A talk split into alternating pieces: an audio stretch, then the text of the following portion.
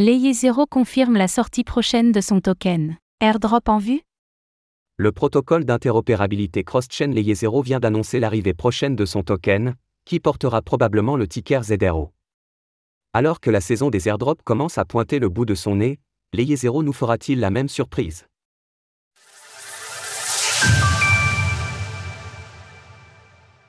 Airdrop à venir pour le token de Layer Zero Comme pour de nombreux projets, des rumeurs entouraient le protocole d'interopérabilité Layer Zero quant à un éventuel futur token, une question qui implique souvent l'hypothèse d'un airdrop.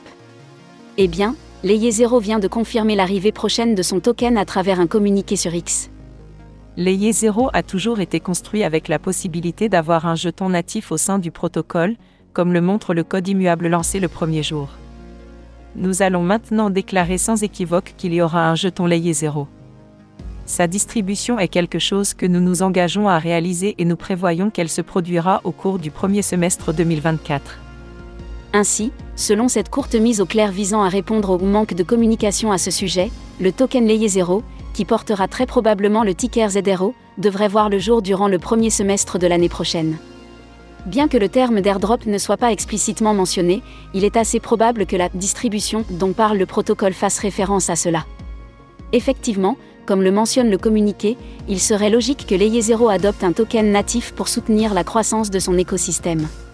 Soulignons que si l'airdrop venait à avoir lieu, il est tout à fait probable que le snapshot, prise en compte définitive des adresses éligibles, ait déjà été pris.